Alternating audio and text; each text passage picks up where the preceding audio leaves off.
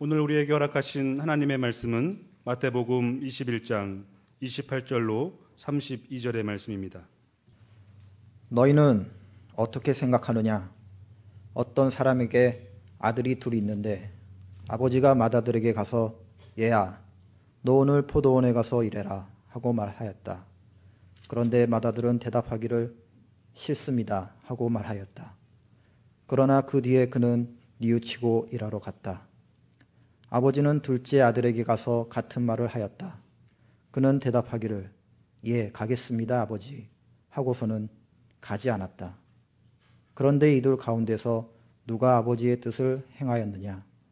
예수께서 이렇게 물으시니 그들이 대답하였다. 맏아들입니다. 예수께서 그들에게 말씀을 하셨다. 내가 진정으로 너희에게 말한다. 세리와 창녀들이 오히려 너희보다 먼저 하나님 나라에 들어간다.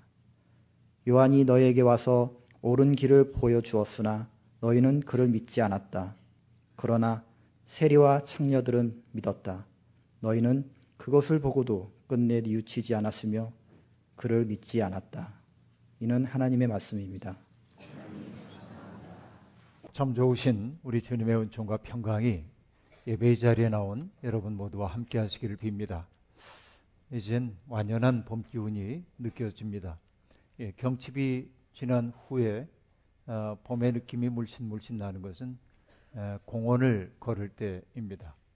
어, 저는 어, 퇴근할 때 효창공원을 한 바퀴 돌고 집으로 돌아가곤 하는데 어, 어느 날 갑자기 무릉덩이에 뭔가 기어가는 것이 보이는 것 같아서 가만히 들여다보니까 개구리와 두꺼비들이 바글바글하게 어, 깨어났습니다. 어, 얘들이 어디에 있다가 이렇게 나왔나 싶기도 한데 어, 그 놀라운 생명력을 보면서 제가 스스로 혼잣말처럼 했던 것이 야 봄의 기척을 너희들은 정말 기가 막히게 알아차리는구나. 어, 때가 됐다는 사실을 어쩜 그렇게 잘 알아차리고 이렇게 나왔을까 그 생각이 들었습니다. 아직 뭐 개굴개굴 소리내서 울진 않지만 그래도 어, 그 개구리들, 두꺼비들은 어, 긴 겨울 동안 우리가 살아남았어. 어, 그러면서 스스로 어, 서로를 격려하는 것처럼 그렇게 보이기도 어, 했습니다.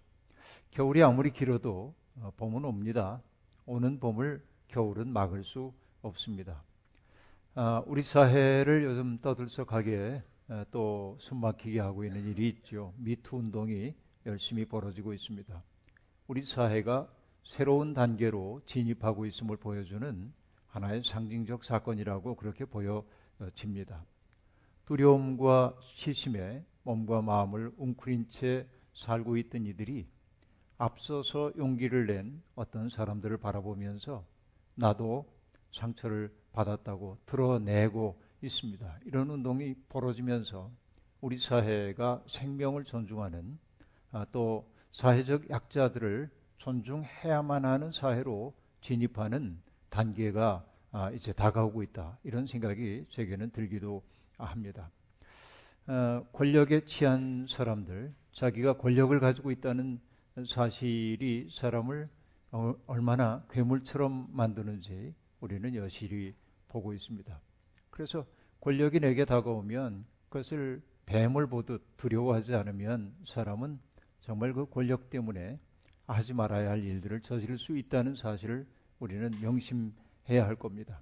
이것은 특정한 누군가가 나쁘다기보다는 권력이라고 하는 그 프레임 자체가 사람들을 그렇게 만들 가능성이 있다는 생각이 드는 겁니다. 그래서 권력은 그 자체로 유혹이자 위험이라고 말하고 싶은 까닭이 거기에 있습니다.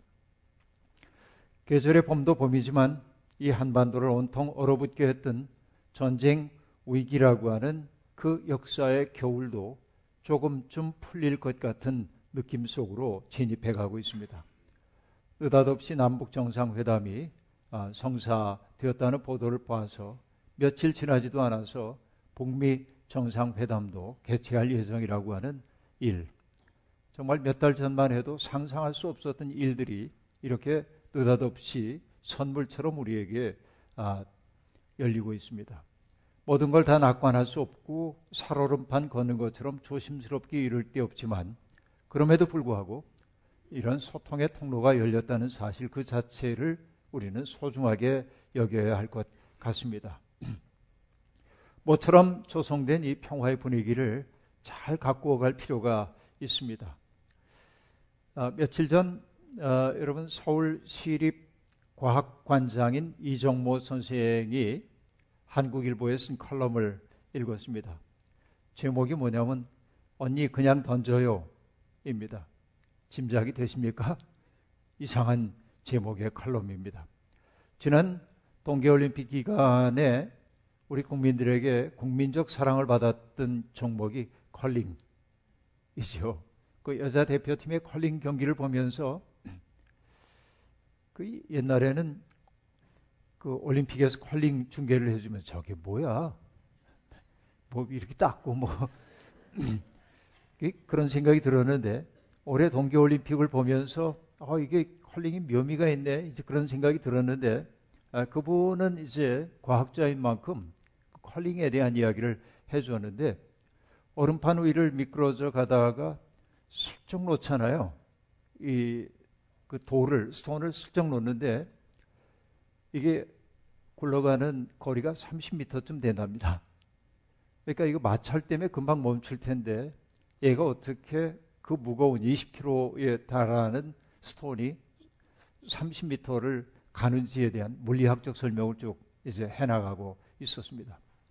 그 다음에 정교하게 그 핸들을 이렇게 싹 돌려가지고 스핀을 주잖아요. 아, 그것이 어떻게 휘어져 가는지 우리가 물리학으로 얘기하면 그건 아, 역방향으로 돌아가도록 되어 있답니다. 그러니까 이해하기 어려운 현상이 그 속에 있는데 아, 그것을 이제 자세히 설명을 해 나왔어요. 아, 그런데 아, 이, 이정모 선생은 그 얘기 끝에 이렇게 얘기합니다. 우리나라 대표팀이 어느 나라하고 경기를 하는데 아, 문득 텔레비전을 통해 중계되고 있는 그 화면에서 들려온 한 소리가 자기를 사로잡은 거예요. 그 소리가 뭐냐면 언니 그냥 던져요 였습니다. 그러니까 우리 팀의 스킵인 아, 김은정 선수가 이제 스톤을 던져가지고 뭔가를 해내야 하는데 그 하우스 안에 집어넣어야 하는데 가드들이 많아가지고 자신이 없었던 거예요. 김은정이. 그래서 이제 그 누군지 알죠? 영미 친구. 그 영미 혹은 그 영미의 동생 혹은 영미 동생의 친구가 한 얘기예요. 언니 그냥 던져요. 이거는 예, 그렇게 이제 아, 한 겁니다. 언니 그냥 던져요. 이 말 속에 담겨 있는 뜻을 이정모 선생이 이렇게 얘기합니다. 언니가 던지면 우리가 비질을 해서 언니가 투척한 스톤의 길을 열어줄 테니 믿고 편하게 던져. 부담 갖지 마. 그렇죠. 여러분, 이게 컬럼에, 컬럼에서 컬링에 대한 얘기 재밌게 했어요. 근데 이 이정모 선생의 컬럼의 묘미는 뭐냐면 언제나 뒤에 반전이 있다는 겁니다. 재미있는 반전이 있어요. 그리고 그가 이렇게 마무리를 합니다. 모처럼 조성된 평화 분위기에 시민들이 빗자루를 들고 스위퍼가 되자는 겁니다. 전쟁 위험을 부추기는 외세와 경거망동하는 자들을 부지런히 쓸고 닦아서 평화의 스톤이 하우스 안에 차곡차곡 쌓이게 만들자. 아, 이게 이제 컬럼의 마지막입니다. 아, 많이 공감이 되는 부분이었습니다.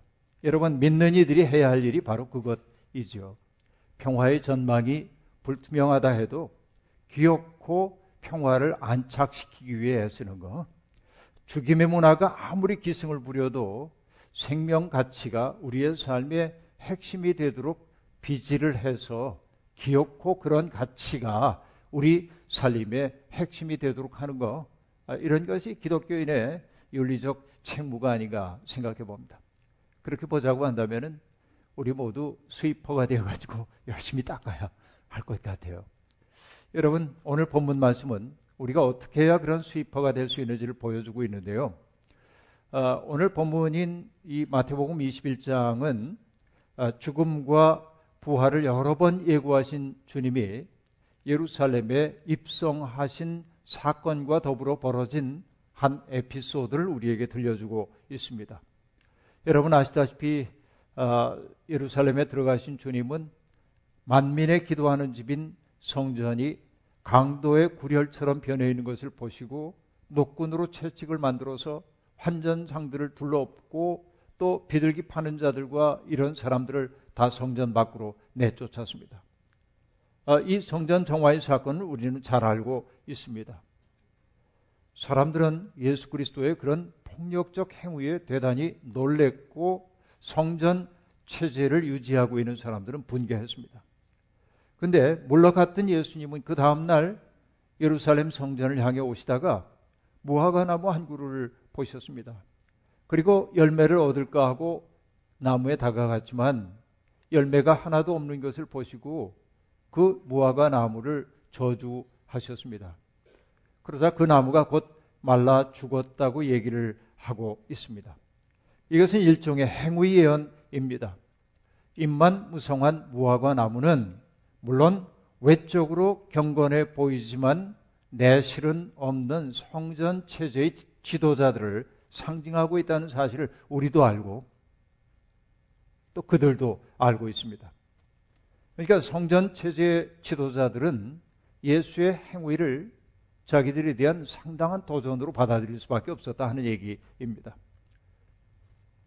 주님이 성전에 들어가셔서 사람들을 몰려온 사람들에게 하나님의 말씀을 전하고 있을 때 성전 체제 지도자들인 대제사장들과 백성의 장로들이 예수님께 다가옵니다. 그리고 묻습니다.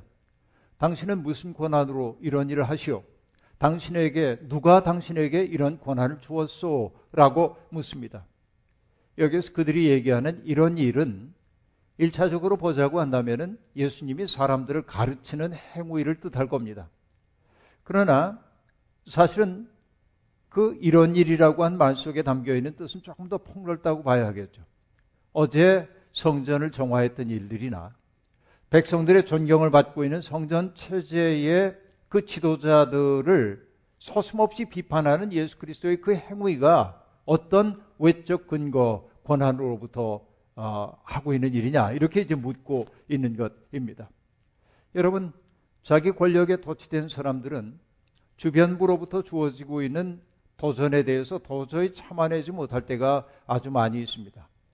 그들은 자기들 이외에 또 다른 중심이 생겨나는 것을 참아낼 수 없는 겁니다. 이것이 권력의 속성입니다. 예수의 돌출된 행동은 자기들이 누리고 있었던 기득권의 강고한 체제를 허무는 틈이 될 수 있다는 사실을 그들은 본능적으로 알아차리고 있는 것입니다. 그렇기에 용납할 수 없었던 것입니다. 하지만 예수님은 그들이 입고 있었던 권위의 망도 신비의 너울에 감싸인 채 호의호식하던 그들의 민낯을 예수 그리스도의 존재 그 자체로 고스란히 드러냈습니다. 모두가 알고 있었지만 차마 두려움 때문에 말할 수 없었던 것을 예수님은 소슴없이 얘기했다는 겁니다. 그들은 위기를 느꼈습니다. 어찌하든지 예수의 입을 다물게 만들어야 했습니다. 그러다가 그들이 찾아낸 하나의 예수의 입을 다물게 할 수 있는 묘책이 떠올랐습니다. 그것이 뭐냐면 자격 시비입니다. 당신은 무슨 권한으로 이런 일을 하시오? 누가 당신에게 이런 권한을 주었소? 라고 말합니다. 여러분, 우리가 잘 알고 있죠. 나쁜 사람들은 자기들의 아픈 구석을 누군가가 찔렀을 때 거기에 대해서 논쟁하기보다는 항상 사태의 본질을 흐리는 비본래적인 이야기로 그 이야기 상황을 끌고 간다는 사실을 우리 잘 알고 있습니다. 그러니까 아, 예수 그리스도의 삶 그 자체가 성전 체제가 하나님을 거스리고 있다는 사실을 그대로 드러내고 있는데 그것을 직면할 용기가 없으니까 자격 시비하고 있는 겁니다. 여러분 금방 말씀드린 대로 자격 문제를 두고 논쟁을 하는 순간 정작 주목되어야 할 사안은 뒤로 숨게 마련입니다. 무슨 권한으로 누가 준 권한으로 이런 일을 합니까?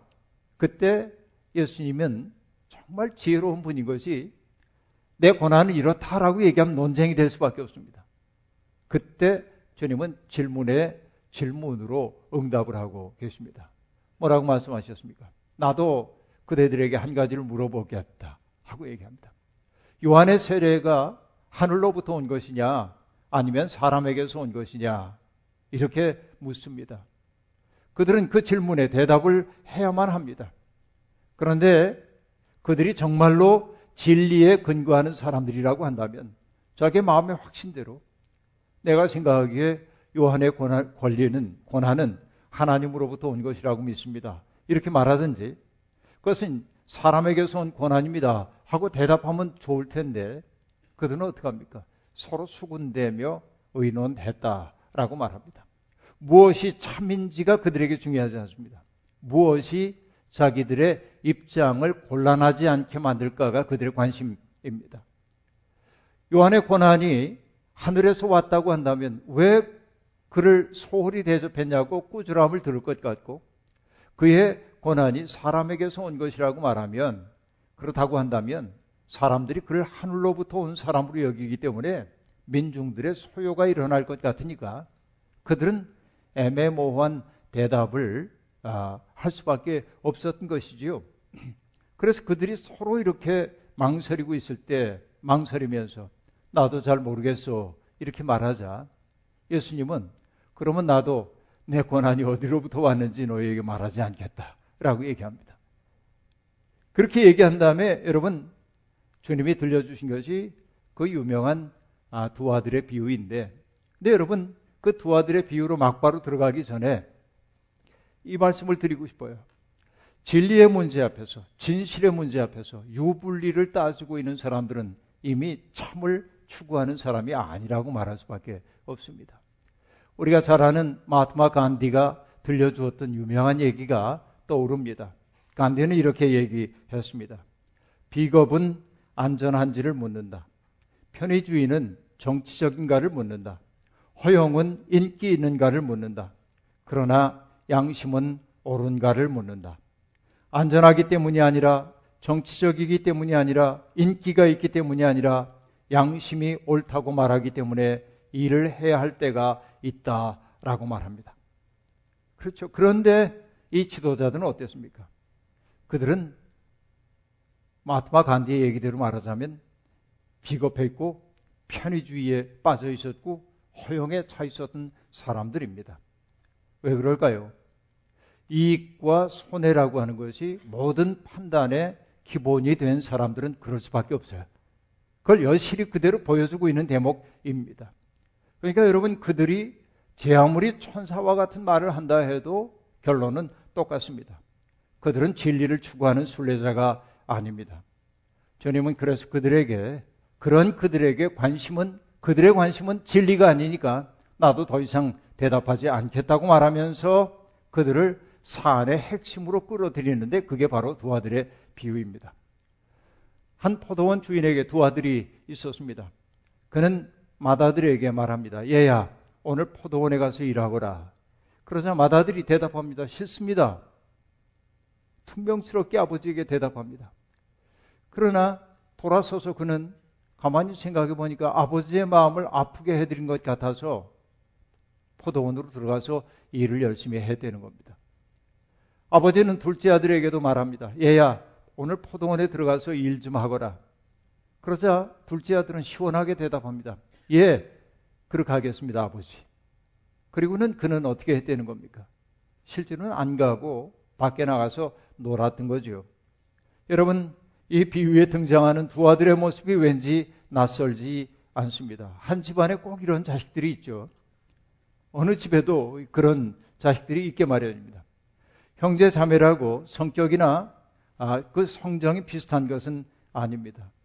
그래서 우리 가끔 이런 얘기합니다. 야, 한 배에서 나온 아이들이 어쩜 이렇게 다르냐? 성격이 정말 다를 수 있습니다.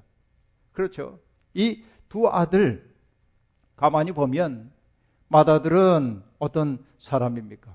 좀 숫된 데가 있어서 자기 감정을 숨기지 못하는 단순한 사람입니다. 일 좀 해라. 싫어요. 자기 마음을 직접적으로 드러냅니다. 그러나 그의 숫된 마음은 아버지의 마음을 아프게 했다는 생각이 자기에게 떠오를 때 아버지의 뜻대로 하려는 마음을 가지고 있는 순종한 사람입니다. 그러나 둘째 아들은 야가요. 둘째가 살아남는 법을 알고 있어요. 대답을 잘해야 한다는 거. 그러니까 예라고 얘기한 다음에 그 다음에 자기 좋을 대로 처신한 거죠. 이것이 여러분 맏아들과 둘째 아들인데 그들의 성격을 유형적으로 분리하는 건 우리의 관심이 아닙니다. 우리가 주목해야 하는 것은 예수님의 질문입니다. 비유를 시작하시면서 주님은 청중들에게 이렇게 물으셨습니다.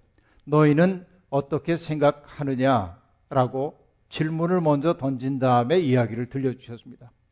이 질문을 통해 주님은 그들의 관습적인 사고나 당파적인 사고에 균열을 내려고 하고 있는 겁니다. 너희 생각은 어떠냐? 어떻게 생각하느냐? 라고 얘기합니다. 그리고 이 두 아들의 비유를 다 들려주신 다음에 던진 질문은 조금 더 구체적입니다. 그런데 이 둘 가운데 누가 아버지의 뜻을 행하였느냐라는 질문입니다. 질문 속에 이미 대답이 내포되어 있는 것이죠. 질문을 바꾸는 순간 답은 자명해졌습니다. 그들은 이구동성으로 대답합니다. 맞아드립니다. 라고 말합니다. 여러분, 그들은 자기도 모르는 사이에 자기들 속에 있는 위선을 드러냈습니다. 결국은 자기들의 입으로 자기들이 둘째 아들과 다를 바 없다는 사실을 시인한 꼴이 되어버리고 말았습니다. 그들은 외적으로 보면 경건한 사람처럼 보입니다. 하나님의 뜻을 그대로 수행하는 사람처럼 들립니다. 그들이 사용하는 언어 경건합니다. 그러나 그들은 어떻다는 겁니까? 말은 시원시원한데 사는 건 그렇지 않다고 주님이 지금 지적하고 있는 것입니다. 여러분, 하나님께 중요한 것은 시원시원한 대답이나 듣기 좋은 말이 아닙니다. 삶입니다. 아쉬운 점도 있죠. 마다들이 아버지에게 사근사근하게 예 아버지 그렇게 하겠습니다. 하고 포도원에 갔더라면 더 좋겠는데 여러분 이게 비유의 핵심은 아니라고 말해야 하겠죠. 여러분 아버지의 마음을 아프게 해드린 것을 후회하는 그 사람 그 사람이 바로 누구입니까? 아버지의 마음에 합한 사람이라고 오늘 성경은 얘기하고 있습니다. 여러분 신앙생활이란 나의 뜻을 이루기 위해 하나님을 동원하는 것이 아닙니다. 하나님의 뜻을 이루기 위해 우리 자신을 하나님께 봉헌하며 사는 것이 신앙생활입니다. 그러니까 욕망의 관점에서 보자고 한다면 신앙생활은 그렇게 매력적이지 않습니다. 왜냐하면 나의 욕망을 거스리는 삶이어야 하기 때문에 그렇습니다. 하지만 영생의 관점에서 보자고 한다면 그런 자기 희생과 헌신이야말로 아름다운 삶으로 우리를 인도합니다. 스스로 잘한다, 혹은 잘 믿는다 하는 사람들이 하나님의 마음을 아프게 해드릴 수 있습니다. 반면에 스스로의 허물을 알고 자신의 부족함을 자각하는 사람들, 바로 그들이 하나님의 뜻을 순전한 마음으로 수행하는 경우도 많이 있습니다. 여러분, 말씀드렸다시피 대제사장과 백성의 장로들은 둘째 아들처럼 말은 시원하게 하지만 하나님의 뜻을 따르기보다는 자기들의 욕망을 따르는 사람들이었습니다. 반면 그들에 의해 죄인으로 규정되었던 장녀와 세리들은 달랐습니다. 그들은 불결한 존재로 여겨지는 이들이었지만 그래서 아니오라고 말하는 듯 보였지만 그러나 그들은 결국은 돌이켜 하나님의 뜻을 따라 살았어요. 이것이 현실이었음을 오늘 본문이 보여주고 있습니다.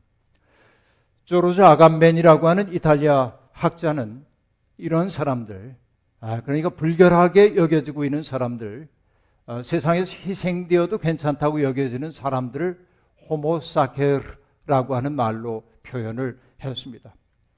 호모사케르는 뭐냐면 고대 세계에서 희생물로 바칠 수는 없지만 죽여도 되는 생명, 그러니까 버림받은 생명들을 일컫는 말이었습니다. 그런데 아감벤이 우리에게 들려준 얘기는 이러합니다. 세상은 그런 사람들을 필요로 한다는 거예요. 이게 무슨 얘기일까요? 사람들은 자기들이 정상이라고 하는 사실을 확인받기 원해서 누군가를 비정상으로 규정하고 싶어 한다는 거예요. 사람들은 자기가 정결한 사람이라고 드러내고 싶기 때문에 누군가를 부정한 사람으로 만들고 싶어 한다는 거예요. 사람들은 자기가 꽤 도덕적인 사람임을 드러내기 위해서 누군가를 혐오한다는 거예요. 여러분, 오늘의 상황 속에서 수많은 사람들이 도덕적인 문제가 드러난 사람들을 신랄한 말로 비난하고 있는데 이거 보면 그들이 유난히 도덕적이어서가 아니고 그렇게 해야 자기들이 괜찮은 사람 범주에 속한 것처럼 여겨질 수 있기 때문에 그래요. 이게 오늘 우리가 살고 있는 세상의 모습이라고 말할 수 있겠습니다. 여러분, 저는 우리들 속에도 바로 호모사케르를 만드는 요소가 충분히 있다는 생각이 드는 거예요. 그래서 여러분, 저는 아, 우리 속에 있는 냉소와 폭력성을 정직하게 직면하지 않으면 우리 또한 이 대제사장들과 똑같은 오류를 범할 수밖에 없다는 생각이 요즘 저를 사로잡고 있습니다. 하지만 예수님은 유대교의 사회적 세계에서 호모 사케르로 여겨지던 사람들을 놀랍게 복권시키고 있습니다. 사회적인 약자들, 소수자들, 죄인으로 규정된 사람들을 돌팔매질 하는 사람들을 보면서 주님은 그들을 품에 안으셨습니다. 그들을 하나님의 백성으로 복권시켜 내셨습니다. 여러분, 오늘날 개신교인들이 소수자들을 바라보면서 그들을 혐오하는 말 하고 있고 기독교인이 아닌 다른 종교를 위험시하면서 그들을 악마화하고 있는데 과연 우리가 믿고 있는 예수님이 우리가 믿고 있는 하나님이 그런 기독교인들의 행태를 보면서 참 좋다 이렇게 말씀하실까? 저는 아무리 내가 40년 동안 성경을 연구해 왔지만은 내가 성경에서 만난 예수 그리스도는 절대로 그런 태도 보일 수 없는 분이라고 확신이 들기 때문에 여러분 누군가를 혐오의 대상으로 만들고 누구를 적개심을 가지고 대하도록 만드는 오늘의 일부 기독교의 세력들은 예수 그리스도의 정신을 정면으로 위배하고 있다는 생각이 제게는 너무나 크게 들고 있는 거예요. 그들이야말로 호모사케르를 만들고 있고 그것은 바로 예수 그리스도의 정신을 정면으로 위배하는 삶이라고 말할 수밖에 없는 이런 현실이 오늘 우리의 교계의 현실이라는 생각이 드는 것입니다. 여러분, 그건 주님의 길 아닙니다. 주님의 말씀을 들으십시오. 내가 진정으로 너희에게 말한다. 세리와 창녀들이 오히려 너희보다 먼저 하나님 나라에 들어간다. 여러분, 하나님의 나라에 들어가는 이들은 멋진 말 하는 사람들 아닙니다. 혹은 많이 아는 사람들이 아닙니다. 마음의 변화를 받아 하나님의 뜻대로 사는 사람입니다. 그러니까 이 세상에서 구석진 곳에 처해 있는 사람들을 귀중히 여기고 그들을 품어 안으려고 하고 그들의 아픔을 덜어주려고 하는 사람들, 혐오의 대상으로 평가받고 있던 그들을 사랑의 품으로 안고 그들을 회복시키려고 하는 마음 가진 사람만이 그리스도의 뜻에 합당한 삶을 사는 것 아닌가 하는 생각이에요. 안다 하는 자부심이 배움을 가로막습니다. 나는 의롭다 하는 생각이 은총을 구하는 겸손한 마음을 갉아먹습니다. 여러분, 주님은 지금 우리를 그런 포도원으로 부르고 계십니다. 추수해야 할 것 많은데 추수하는 일꾼이 적기 때문입니다. 스스로 살아갈 힘과 용기를 잃어버린 사람들의 벗이 될 사람이 필요합니다. 욕망의 벌판에서 사람들이 정신없이 이전 투구를 벌이고 있지만 사랑을 목적으로 삼는 사람이 있다는 사실을 우리는 상기시켜야 합니다. 정치 권력이든 경제 권력이든 종교 권력이든 젠더 권력이든 어떠한 형태의 권력이든 사람을 목적이 아닌 수단으로 대하는 이들이 더 이상 힘을 쓸 수 없는 세상 만드는 것. 이것이 오늘 주님을 믿는 이들에게 요구되고 있는 삶입니다. 우리는 바로 그런 일을 위해 초대받았습니다. 얘야, 오늘 포도원에 가서 일 좀 해라. 주님이 우리를 그 자리에 부르고 있습니다. 주님의 포도원은 특정한 장소가 아니라 우리가 매일 살고 있는 비근한 현실 그 자체입니다. 끊임없이 누구를 혐오의 대상으로 혹은 내가 함부로 대해도 좋은 대상으로 사람들을 수단으로 만드는 그 세상, 바로 그 포도원에서 우리가 해야 할 일이 있습니다. 솎아내야 할것 솎아내야 하고 그리고 북돋아야 할 것 북돋고 이렇게 하는 일에 우리는 부름을 받았습니다. 예라고 대답하고 그곳에 가지 않는 것이 우리의 지난날의 삶이었다면 아니오라고 얘기했던 지난날을 부끄러워하고 아파하면서 그 포도원에 가서 하나님의 뜻을 수행하기 위해 애를 쓰게 될 때, 우린 비로소 하나님의 백성이라고 말할 수 있을 겁니다. 우리의 일상 속에 하늘의 빛을 끌어들여 더 이상 어둠이 사람들을 사로잡지 못하도록 해야 합니다. 주님께서 우리의 작은 실천과 헌신 위에 함께 하셔서 우리를 빛 가운데로 인도하시기를 주님의 이름으로 축원합니다. 아멘. 주신 말씀 기억하며 거듭의 기도 드리겠습니다. 하나님, 하나님을 믿어온 지 여러 해가 지나갔습니다. 혹자는 믿은 지 얼마 되지 않기도 하고 일평생 동안 주님을 믿어온 이들도 있습니다. 그러나 가만히 오늘 비유의 말씀에 비추어 우리 스스로를 돌아볼 때 때때로 우리는 둘째 아들처럼 말은 시원하게 이해라고 말하지만 삶 속에서는 아버지의 뜻을 거슬며 살았던 것 아닌가 생각해 봅니다. 부끄럽습니다. 그럼에도 불구하고 우리를 주님의 자녀로 삼으시고 끝없이 인내하는 사랑으로 우리를 포도원으로 불러주시는 주님의 사랑에 감사합니다. 이제는 주님이 사랑하시는 대상들을 사랑하며 살겠습니다. 이제는 주님이 맞서 싸우려고 했던 것들과 맞서 싸우는 사람들이 되고 싶습니다. 주님, 우리와 동행해 주옵소서 예수님의 이름으로 기도하옵나이다. 아멘.